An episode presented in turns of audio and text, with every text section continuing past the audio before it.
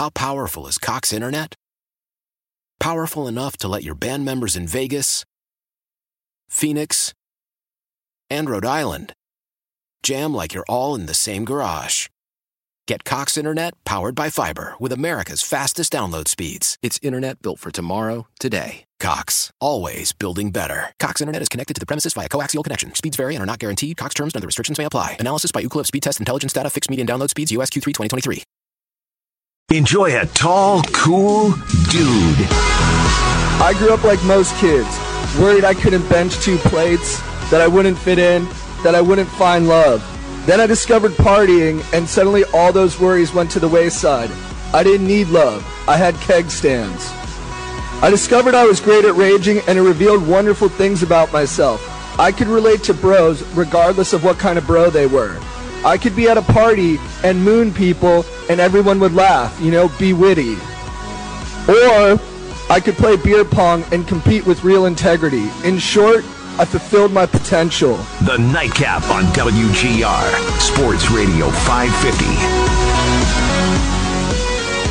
Welcome to the week. Welcome to the Nightcap. Joe DiBiase and Kyle Powell hanging out with you for the next two hours here on WGR. We got shows for you, shows for you this week Monday, Wednesday, Friday. Sabres on the other two days. Sabres Wild tomorrow night at 7. Sabres Hurricanes Thursday night also at 7 as they get into the middle of their homestand here. Six of the seven left. We'll get into some Sabres talk later on in the show. Um, I'm trying not to think about them too much. Not in a good place. You know, I was in one place with them like two months ago where all I wanted to talk about was the Sabres. The football, don't care. I don't care what's going on. I'm talking hockey. Looking at the standings every day. I'm looking at the standings more. I'm looking at my fantasy football teams. Now, I haven't looked at the standings since they lost to Chicago. And I maybe I'll pull I'll, we'll all we'll look at them together. I'm going to pull up the standings page for my first reaction. I don't think much has happened, but I have no idea. Oh, things have happened. Of course they have. Um, so we'll pull up the standings later. We'll kind of go through that a little bit. We'll go through the Sabres as we progress. But the Super Bowl was la- was last night, and we had this. Uh, there was this little conversation on the afternoon show earlier. Was it a bad game? And is there a difference between it being a bad game and a boring game?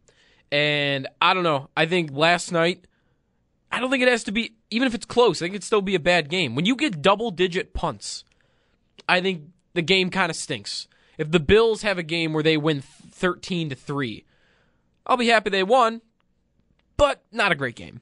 13 to 3. Come on. Give me 54 51. That's what I want. And we almost had it. I mean, how how much would you have rather watched Chiefs Saints last night? I th- I would have paid money, pay per view. I would have bought pay per view to watch Chiefs Saints instead of what we saw last night. Especially since New England won. Just could it have gone worse? Could a Super Bowl Sunday have gone worse for us Bills fans? New England won. The game was kind of boring. The commercials weren't all that great. Other than the NFL 100 commercial might be my favorite of all time. Any commercial, Super Bowl Sunday, uh, the Super Bowl commercials, Geico, anything. I think that was my favorite commercial ever. That NFL 100. It was so well put, so well put together. Um, I feel like they used the perfect players. Like think of legendary players. Like who's got the ball? It's Deion Sanders doing the primetime dance as he goes into the end zone. It's, and it all fittingly starts with Marshawn Lynch not paying attention, just really wanting some cake. Right. I love that part too. Like that it was Marshawn Lynch. He's like, I'm not paying attention to what the commissioner's saying. I want some cake. I'm just here, so right. I won't get fined. Mike Singletary, great job shouting fumble. Rips the glasses off his face. The just perfect job. That was great. Otherwise, Chunky Milk commercial was pretty good. I wasn't a fan of really any of the other commercials in terms of being funny. The Anthony Lynn one is great for the first responders, the Verizon commercial, that's tremendous. But take those three out. I didn't laugh once at any of them. I don't think. That's what I'm looking for. I'm humor me. I got almost none of that last night. Was there any Doritos commercials? There was, but they didn't go for humor. They went for Chance the Rapper and Back- Backstreet Boys doing a oh, remix. Oh, that's what we were discussing. See, I missed Yeah. a lot of commercials last night. That was I was the- here okay. running the radio side. that was a Dorito commercial. Okay, and then the other one I normally look for Budweiser. So, you Game of Thrones fan? No, that's probably why. the Bud Light Knight, you know him, and the King. They were uh, there was a joust going on, and the Bud Light Knight lost to one of the Game of Thrones characters. You didn't know it was a Game of Thrones character until just after, and the Bud Light, com- the Budweiser commercial, Bud Light commercial, maybe there was a separate one. Um, that became a Game of Thrones promo because the Game of Thrones dragon then came in and burned up the place, and uh, so that kind of was a combo effort there, I guess. Eh, fine, it was all right. Not a huge fan, even though I'm a Game of Thrones guy. Yeah, it was all right. Halftime. I'm still formulating my overall opinion on what halftime was. Overall, was not a big fan. I don't think. I, Chan- I thought I thought Travis Scott did pretty well. Like I'm a fan of his, but he was only on for like 90 seconds. I love that SpongeBob was part of the intro. Thought they could have done more with that. They should have done more with that. At least he made some sort of cameo. I'll give him that.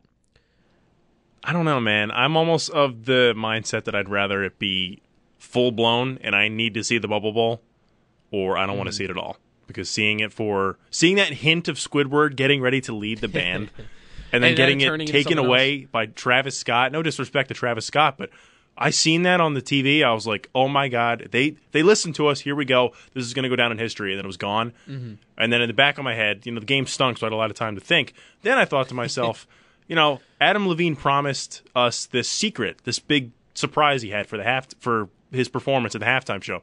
And I'm like, well, they kind of dropped the ball with the production of the Bubble Bowl in the halftime. Right. But wait, it's called Sweet Sweet Victory. What if that's the song that's playing as the confetti's falling for the victorious victorious team? And it didn't happen. So I was out of ideas. They would have made up for it with that. Yeah, For that's, sure. That's all I had. Um, I don't know why Adam Levine needs to take his shirt off. It's not like a rock concert or something. Like pop music from the early 2000s. It's for the ladies, good. Joe. It's for the ladies. Sure, but he doesn't need to do that. Um, I thought they were okay. Not great. If you hated it, I think you're you're right in that opinion. If you loved it, I don't think you are. I think it was closer to being terrible than it was to being great. But I wasn't. Uh, it was fine. Whatever. Nothing about yesterday was great. And then New England won ultimately. So that stunk. And Boston, there, you get another championship. Another one. And I, I don't want to make too much of this, but it's kind of interesting that like after the game, like I when you when your team's not in it, what are you rooting for? You're either rooting for the upset or to me, you're rooting for either a small market or a market that has not won in a long time. Because that is the fan base and those are the players that are going to appreciate it the most.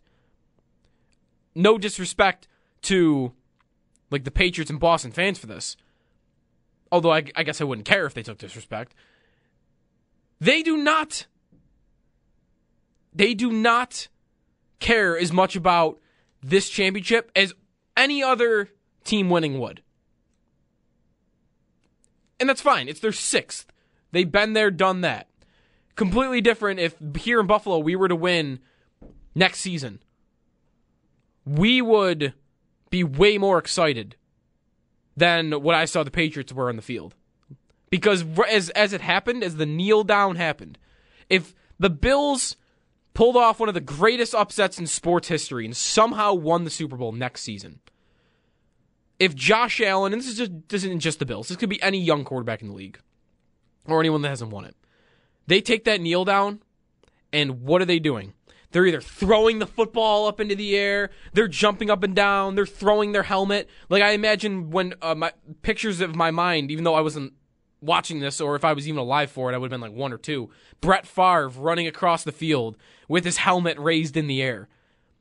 Last night, it was Brady takes the kneel down and uh, it's like a high five. He goes right Business to the as usual. Right. It's like, ah, that stinks. I don't want that. I want a fan base to break their curse. I want a fan base and, or players to like finally know what it feels like. Like this is the best moment of all time, and it's like same old, same old. Like we're all sick of it. Like that stunk last night. Jared Goff probably would have done the same thing if they won. That's why. That's why you're rooting for them, even though it's Los Angeles. It's not the small market that I'm looking for, but it's a market that hasn't won in at least a few years, as opposed to Boston. They're winning one every other year, at least.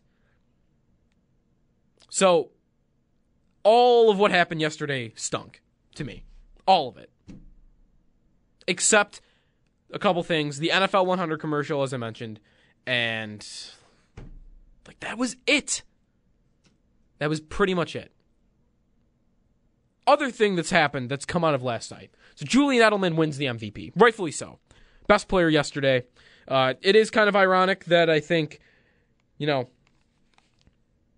they win another Super Bowl and they get accused of cheating once in a while because, you know, they got punished for it and caught twice.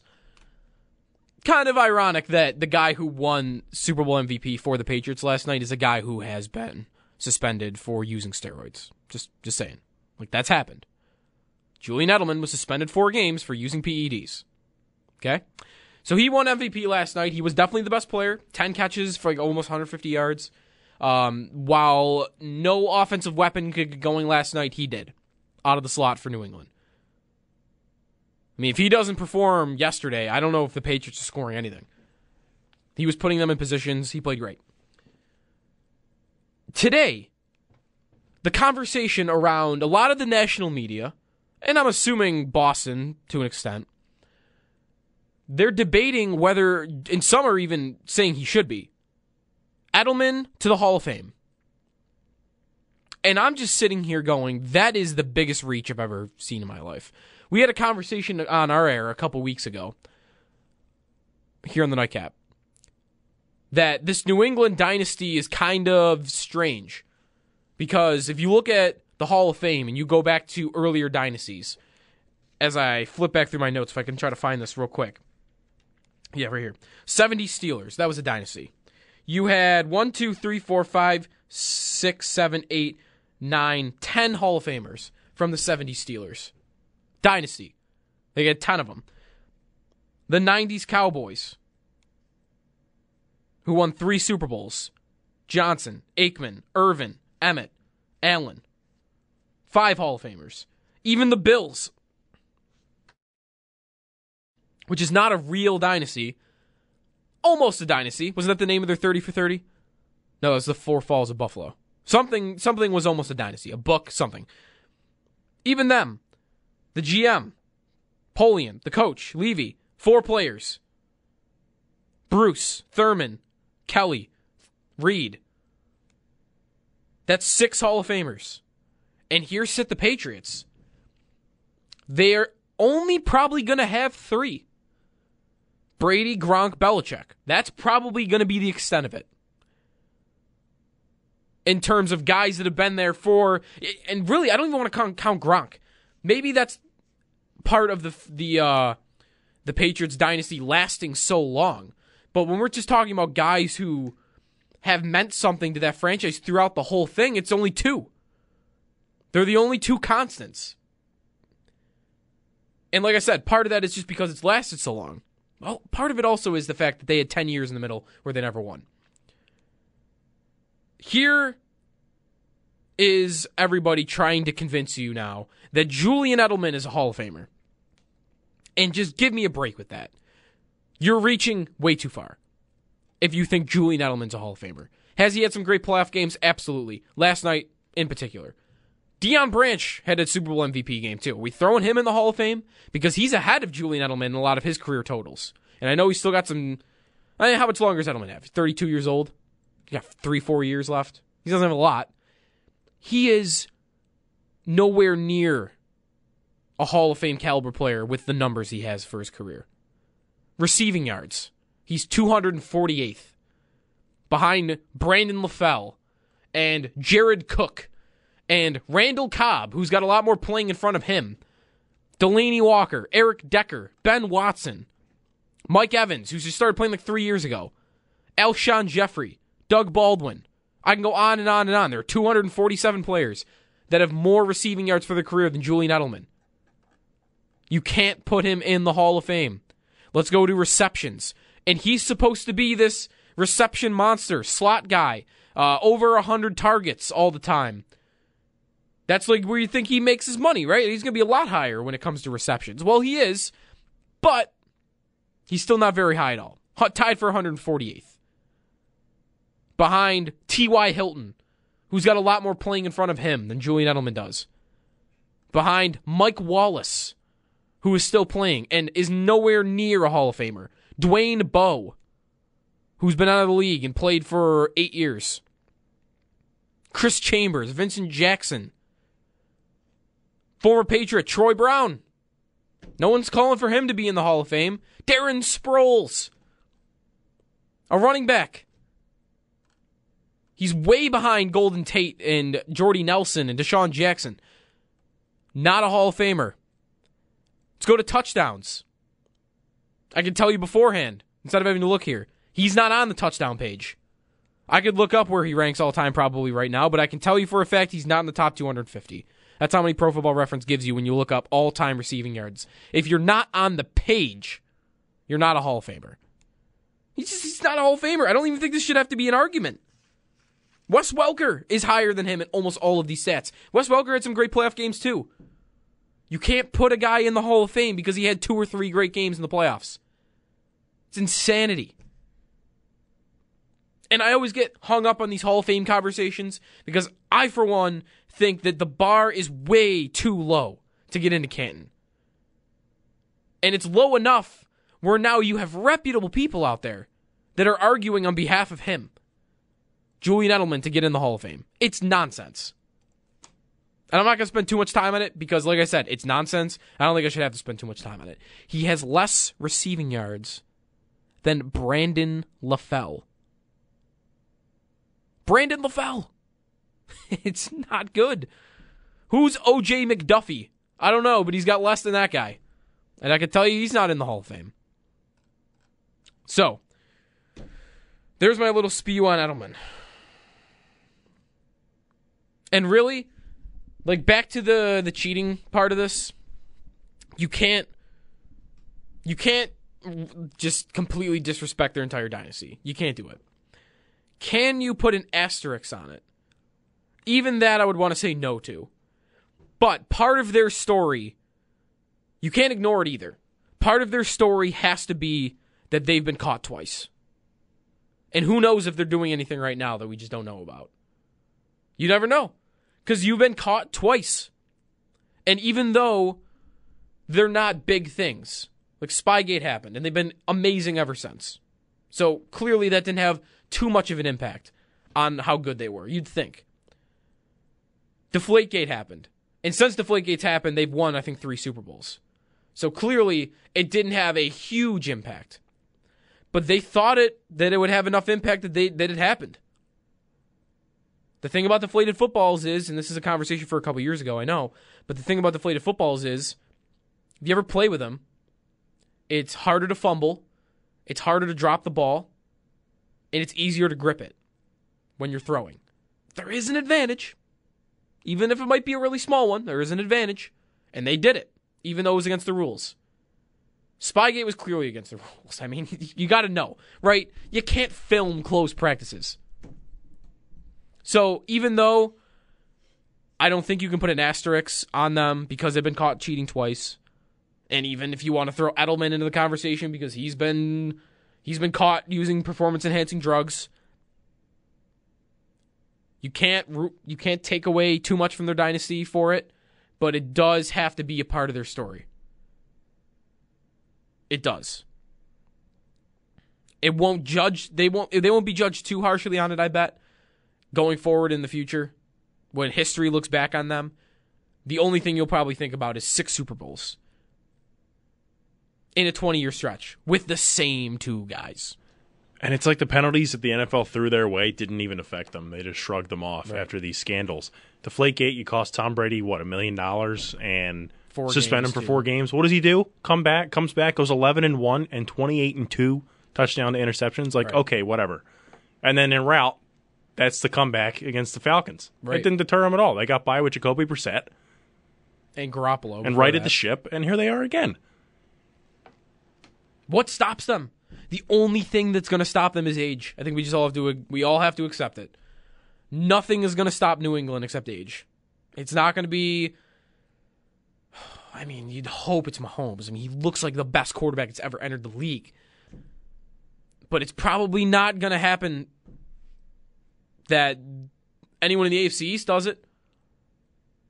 Josh Allen might be the savior for the Bills. He's not going to stop that dynasty. Only age is probably is going to do it.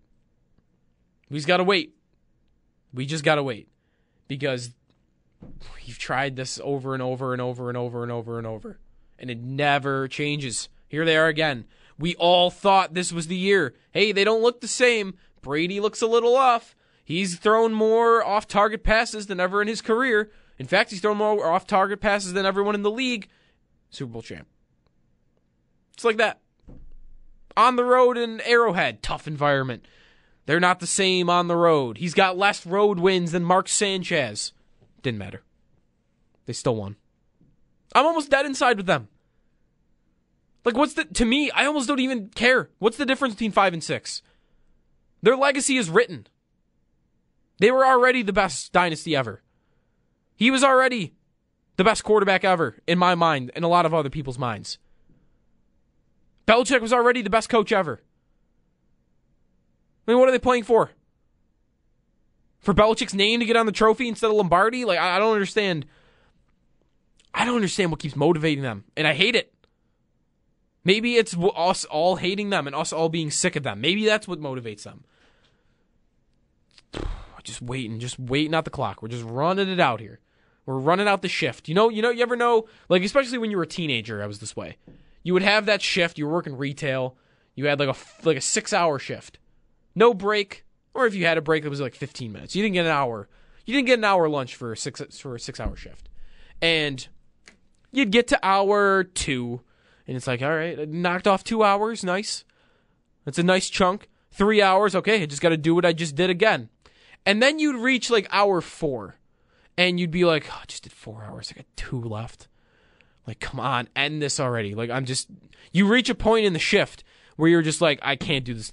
I need to leave. Like, oh you start watching the clock and the time runs slower.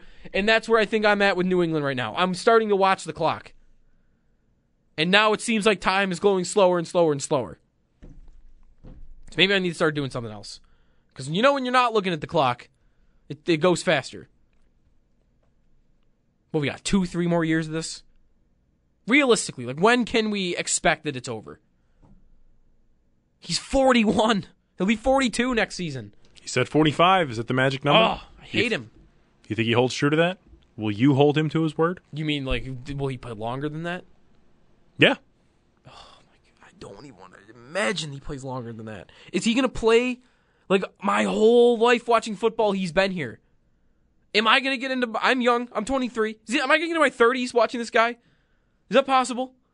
Is he going to play 7 more years? He's going to be 49 running around out there and we're just like, "Well, you got to wait out the clock." I'm going to be an old man by the time he retires. I just I want it to end so bad. And you know, maybe maybe it'll happen before he does retire that it will end, but it seems harder and harder to believe every single year that goes on that that's going to happen. We're just waiting for him to fall off that cliff.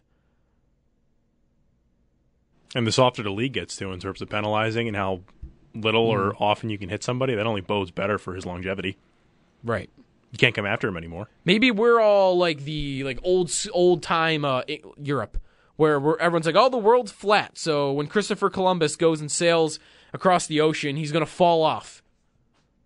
Like, what did they think was gonna happen? Like, right? You th- he's gonna fall off. There's a waterfall into nothingness, and he's gonna go right over the cliff. And maybe we're all just running around thinking that eventually Tom Brady's gonna sail over the edge of the world, and we're all the dummies that don't realize that the world is actually round. And he's just gonna keep going and going and going and going. Like that's how I feel right now. You know it's gonna end in the back of your mind. You know it is gonna end eventually.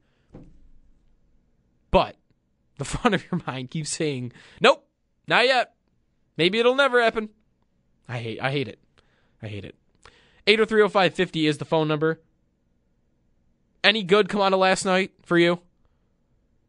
Really, the only thing I could find was that NFL 100 commercial, which was tremendous. We'll go over that a little bit later. Play, you know what? We're gonna do play by play. I want I want to go like almost frame by frame of that because there's some uh, there's some stuff in the background there that I think is interesting. Remember seeing your tweet from last night. Yeah, I I'll wonder br- I'll bring that up. I know I'm not right, but I just I want to bring if- it up. Eh, you never know. We'll have to see. It- it- we'll, we'll, I'll actually I'll bring that up next. We'll talk a little bit about the NFL 100 commercial. If you want got anything to say on Super Bowl Sunday yesterday, you can do that. We'll get into the Sabres in hour number two. I have yet to pull up the standings in the last few days to see where they're at, so we'll do that. And uh, we'll look ahead to the rest of the season. Trade deadline is uh, under a month away. It's this month. It's the nightcap. Joe DiBiase and Kyle Powell here on WGR.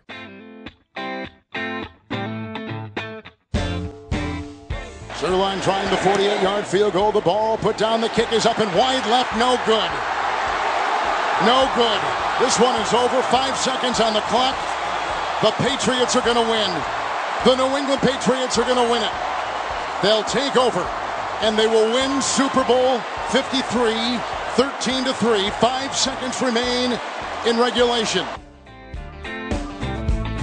Kevin Harlan on the call. Last night, live here on WGR from Westwood One Sports. The Patriots win their sixth, all in my lifetime. All as depressing as that first one was. And they are still here. Patriots over the Rams, 13 to 3. Who had that score? It was a 56 point over under. They didn't even come. They didn't even come close. Nowhere near. Like what? At what point was the over under bet over, or like was it finished? I think like by the time you were midway through the second quarter, it was completely toast. I mean, maybe. I mean, the Chiefs did score 31 on uh, New England in a half last week, so I always thought the Rams were going to start to put it together, and they never did. They did to an extent. Like first half was like Peterman against the Ravens bad. They had like two first downs, so they got it going a little bit in the second half. I mean, Goff misses Brandin Cooks over the middle. He was wide open. McCourty comes back for the Patriots to break it up, but if he sees it like a second earlier, it's a touchdown for the Rams. They would have taken the lead, and then who knows what happens. So it was there. I guess I can't talk about though that the New England was like that close to six straight Super Bowl losses. I guess that's gotta stop saying that because they won by double digits. Finally, they finally won a get- Super Bowl by double digits. I know. Go figure, right? And there's 16 total freaking points scored, Right, and that's how it goes. unbelievable. Um, Super Bowl odds for next year, 2019. If you didn't see them, I got a piece up at WGR550.com that kind of outlines it. Outlines it. And the FanDuel Sportsbook out of New Jersey, FanDuel's kind of got into the sports betting game over the past few months, not just daily fantasy anymore. They've got Super Bowl odds for next year pretty early, and they've got the Buffalo Bills tied for last. Tied for last. At plus 15,000 to win the Super Bowl. You bet 100 on the Bills, they if they win, you get $15,000. So that's where we're at. At least with the first uh, the first Super Bowl odds that I've seen today. Tied with the Cardinals, I, I just don't think that you can I don't think you can argue that they are that bad for next year.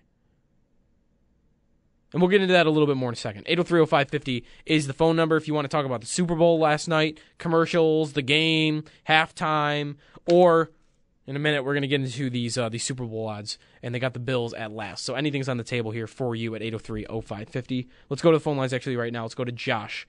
Josh, you're on the nightcap. What's up? Josh, you there? What? There we go. Sorry. I am. How you doing, buddy? Good. How about you? Good. The, the most frustrating thing yesterday, watching the Rams and their offense, is it was kind of like playing online, playing Madden against somebody who literally runs one formation. They run all their plays out of one formation, and if you shut one thing down, then they don't know what to do. And all we hear today is how Belichick is the biggest defensive genius ever. it, it immediately the stories came out of well, the Bears and the Eagles and they ran cover two and cover four invert, and it stopped them, and the Rams didn't know what to do. It's just frustrating as a fan that uh, you know we got to keep eating this year after year after year as Bills fans. But it just, I don't know. I thought it was bizarre. It, it was literally like watching Twitch or watching a video game channel Mhm. and seeing them play. Yeah, I agree with you. And uh, as someone who plays Madden, it's even more frustrating. This didn't happen last night, obviously, but it's the more the most frustrating thing ever in Madden is when someone is running the same formation against you over and over and over, and you can't stop it. And like that's kind of been the Rams though this year. So like I kind of agree with you. And on the other hand, like one thing that they've gotten a lot of credit for this season was the fact that their run plays and their pass plays look the same pre-snap. They confuse you with the same look with different plays. And it seemed like last night they were trying to do that, but New England was stopping that formation over and over, and they never changed it up.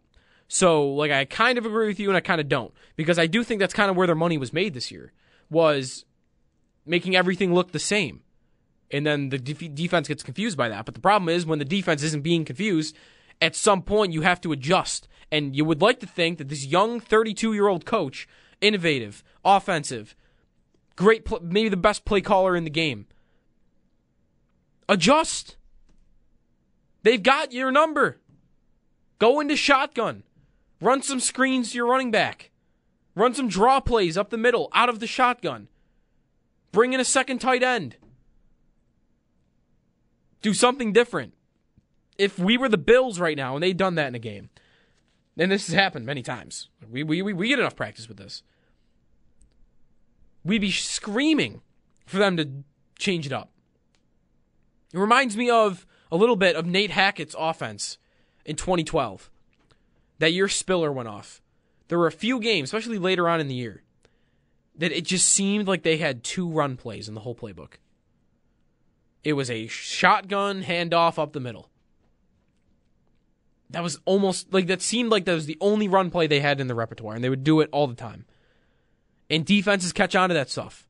And I just I pray I was hoping that the Rams were going to figure it out, and they didn't really ever figure it out. Part of that's on the quarterback too, because Goff was making bad throws. Goff was missing open guys. Cooks a couple times. Like he could have had touchdowns. So it's not all on McVay not adjusting and McVay not coaching a good game. He did get out coached, but Jared Goff was terrible last night. And I don't know what to make of him going forward. He's not the bust he was in his first year. He's also not the MVP candidate he was at times this year. I think he's going to be somewhere in between, which is a lot of quarterbacks. He seems pretty average to me. Like, what would that team look like if they never got rid of Nick Foles and they had Sean McVay? Like, would he not be as good as what Jared Goff is? I think he would be. Maybe better. If you put if you put Nick Foles on the field last night with the Rams, they're scoring more than three points. I think he's had an interesting run here because now, I, to me, he's got. I don't know how legitimate they are, but he's got arguments to be the starting quarterback over both the first and second overall pick from 2016. He's not going to be it in either. Like both teams, like they moved on, but I do wonder what that would have looked like last night. If the Rams never moved on from Nick Foles and they got Sean McVay, then what would that have looked like yesterday? That would have been cool. But he's not. Uh, anyways, these Super Bowl odds. Bills plus 15,000. Worst in the league, tied with the Arizona Cardinals. I don't think it's crazy to have them at the bottom. I do think it's a little. It's wrong. I, I, I don't think you can have them dead last. I think you can have them near the bottom, 25th, 26th, whatever you want. That that's fine. Dead last with the Cardinals. The Dolphins are out here about to start a tank, it seems. Like they might do that. They might blow the whole thing up. The Raiders, we'll see what they are at quarterback. The rest of the roster is scorched earth. Gruden is still blowing that thing up. And he might do it with quarterback. Maybe he won't, but he might. And if even if he doesn't, for how many good for how many players and how many starting positions, how much turnover there's been there in Oakland, which I guess is going to be San Francisco this year. It seems like. I, what do you call them, by the way? If they go to San Francisco, are they the San Francisco Raiders for one year? No, I just think they're the Raiders who happen to play in San Francisco. Is that what they, they would list them as? The Raiders who happen to The play in San Oakland Raiders of San Francisco. the Oakland Raiders of San Francisco. kind of like the Los Angeles Angel- Angels of Anaheim. You could do the Bay Area Raiders. Yeah. I don't know if you can stick with Oakland though, because they're not playing in Oakland. You're playing in San Francisco. Golden State Raiders. Now we're thinking. Now, not, here we go. Um, yeah, there's that. They're going to Vegas next year anyway, so it, it doesn't matter. Anyways, back on track. The Raiders, even if they keep Derek Carr, there's no way they're turning they're they're turning that roster around overnight over one off season and being a six seven win team. Right? I don't think so. I don't think they can. The Dolphins, they might have the worst quarterback situation in the league going into next year.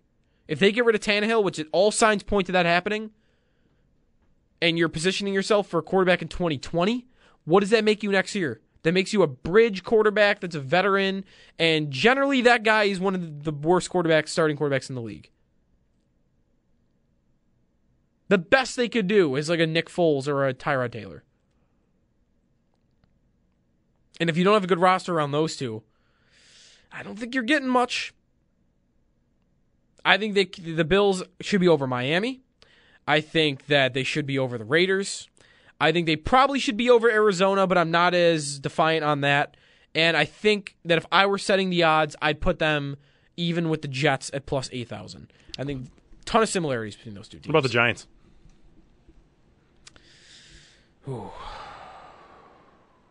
If I had to bet today, I think I'd bet the Giants. More, their path I think is easier, and I want to think they're going to do better quarterback than Eli Manning. You want to think it. I know I want to think it, but like maybe they'll actually do it this time. Uh, th- that'd be close. That'd be a close one for me. Maybe I'd even put them even too, like the Jets, Bills, and Giants, the three New York teams. Finger quotes because the Bills are the only New York team. The Jets too, though, like tons of similarities. They can't be almost double the odds that the Bills. Like what? Come on, they're both have young second year quarterbacks who showed well in their rookie seasons. They both have a lot of holes on their team with a ton of cap space. They both had pretty good defenses last year. The Bills, in fact, were great last year on defense. And you've got some offensive weapons to fill in, but you've got cap space. And they both have top 10 picks. Ton of similarities with those two teams roster wise. The only difference, big difference really between the two, is the fact that the Jets have a brand new head coach coming in, Adam Gase, who does not have a great track record, and then the Bills have Sean McDermott. Like we know what we're getting. At least we think we do. At least stylistically. So I'd put them even with the Jets at plus 8,000, ahead of those other four teams. At least. 8030550 is the phone number if you want to get on any of this. Let's go to Brendan. Brendan, you're on the nightcap. What's up? Hi guys, How are you? can you hear me? Okay. Yes. Good. So I think that would be a great bet. So if I put a hundred bucks on the Bills right now, and you're saying I'd make fifteen thousand, even if that changed and we ended up in the middle of the pack or at the beginning of the season, you'd still get that fifteen thousand, right? If you live in a state where it's legal, yes, you would. If if I bet it in Vegas, let's say. Sure. So, um, I think because I really think we're more like in the middle of the pack. I think the defense is going to decline a little bit, and the offense is going to climb up a little bit. And I really think that at worst we'll still end up in the middle of the pack. Yeah, Brendan, thanks for the call. I tend to agree with you. I think they're closer to the teams like the Bengals and the Broncos. And who else would I want to put in that category? I put the Jets in there, I guess, for now. Um, the Browns, I might want to put a little ahead of that. Like, I think they're around there. Like Broncos, Bengals territory. The Titans, The Titans, yeah. Like s- Titans seven, eight wins. exude. Probably, yeah. seven and nine. In the hunt, yeah, that's right. Seven and nine is the Tennessee Titans. They, they'll all be in that in the hunt graphic up until the end, but they're probably not making the playoffs. I think I put the Bills in there for 2019. Like that'd be my guess. Whatever their win over under win total is going to be, I think I'm going to want to bet the over because it's probably going to come in around six or six and a half games. And I think they're uh, sitting here today with a ton of work to do. In fact, I probably even should have said this. Shouldn't say this because the whole offseason is still to come. But if they do everything they should in the offseason and the draft, I think they're probably going to be about an eight win team, which to me deserves to be higher than A lot of those teams, at least in Super Bowl odds. I know it's Super Bowl. It's not uh, just for the season because the Bills. Remember to win the Super Bowl, they'd have to go through New England like three times probably. That's tough. It's until it's not tough. It's tough. 8030550 is the phone number. You can tweet at me at Sneaky Joe WGR. Hit us up on the text line at 550 550. We'll talk some Sabres at the top of the hour. Uh, we'll go through, I want to go frame by frame, though, on that NFL 100 commercial next. We'll do that here on the Nightcap on WGR.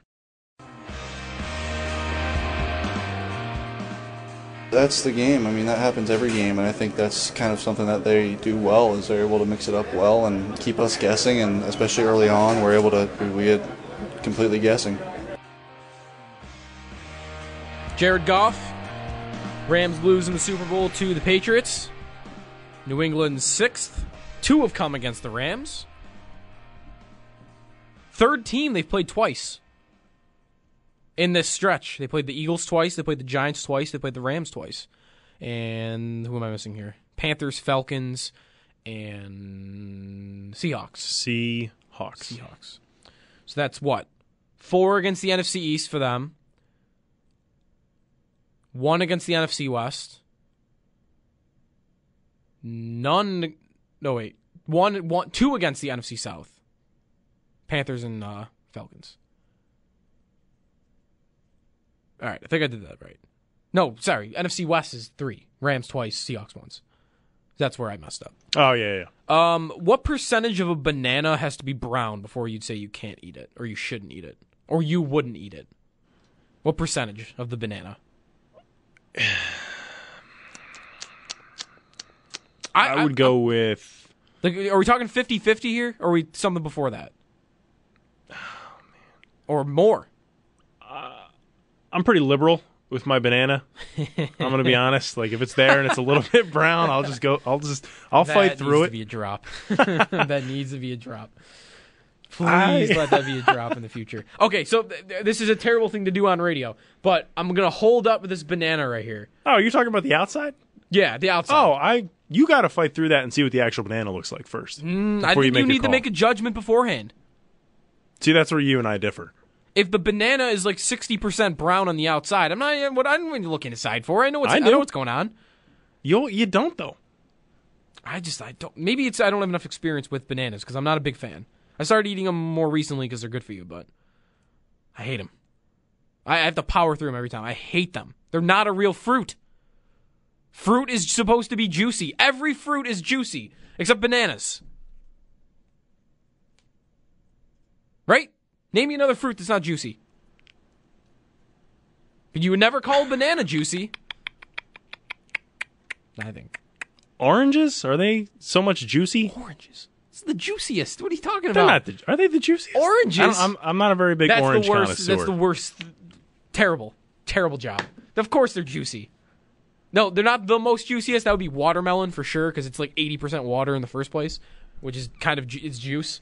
Um, no, orange, orange stuff. Right, I never ate orange telling you. slices as a kid, but I do enjoy No, bananas. trust me on this. Banana is the only non-juicy fruit. Let's see what this caller has to say. Let, let, us see. Take the call. I'll, I'll, I'll filibuster for a minute here, and we'll see if this caller thinks that they're, or if you can come up with one. Like maybe if you're talking mango or like cantaloupe, but even then, like pretty juicy. Honeydew. Like you're getting closer there, but not yet. Like you're not. You can't call a honeydew not juicy to me. Banana, absolutely.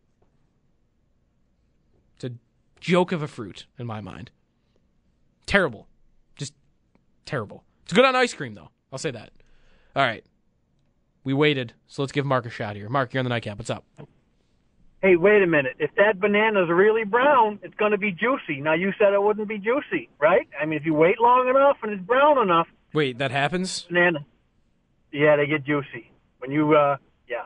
I don't feel like that's. I don't feel like I want to eat them though. At that point, I would hope not. I won't even eat them if there's even any black on the the outer. so would you not agree then that if a banana is juicy, you should not eat it? I would say if a banana's juicy and mushy, you should not eat it. Aha! That's we've reached. We've reached a verdict here. Mark, thank you for the call. Because I didn't know that. I don't eat bananas when they get any brown, for the most part. Can't eat a banana if it's juicy. Because that means something has gone terribly wrong. AKA, when it has to act like a fruit, it's gross. I'm still here. I'm here to tell you you can get away with a little bit. Hmm. All right. I'll give it a shot. This is like this is like 30%, I'd say. 30% brown on the outside. I would still at least, if I, if it were me gauging that, I would tough Gauge it out and at least open up the rye and see what you're working with before you Okay. go chucking that thing All right, because I'll- that's not as bad as it could be. All right, I'm going to do that during the break. Um, and next segment we're going to do. I, I put put off the uh, the 100 year commercial because there's actually a lot more to unpack there than we thought. So we'll we'll go. We're going to go through the NFL 100 commercial next. Really, all the players, the roles, who's sitting at what table. You got some thoughts on that? I don't know who set up these tables, but we got some weird combinations of people going on. We'll dive into that and then uh, some Sabres as we uh, roll into the second hour as well. It's the Nightcap with Joe DiBiase and Kyle Powell here on WGR. How powerful is Cox Internet? Powerful enough to let your band members in Vegas, Phoenix, and Rhode Island jam like you're all in the same garage. Get Cox Internet powered by fiber with America's fastest download speeds. It's internet built for tomorrow, today. Cox, always building better. Cox Internet is connected to the premises via coaxial connection. Speeds vary and are not guaranteed. Cox terms and other restrictions may apply. Analysis by Ookla Speed Test Intelligence Data. Fixed median download speeds. USQ3 2023.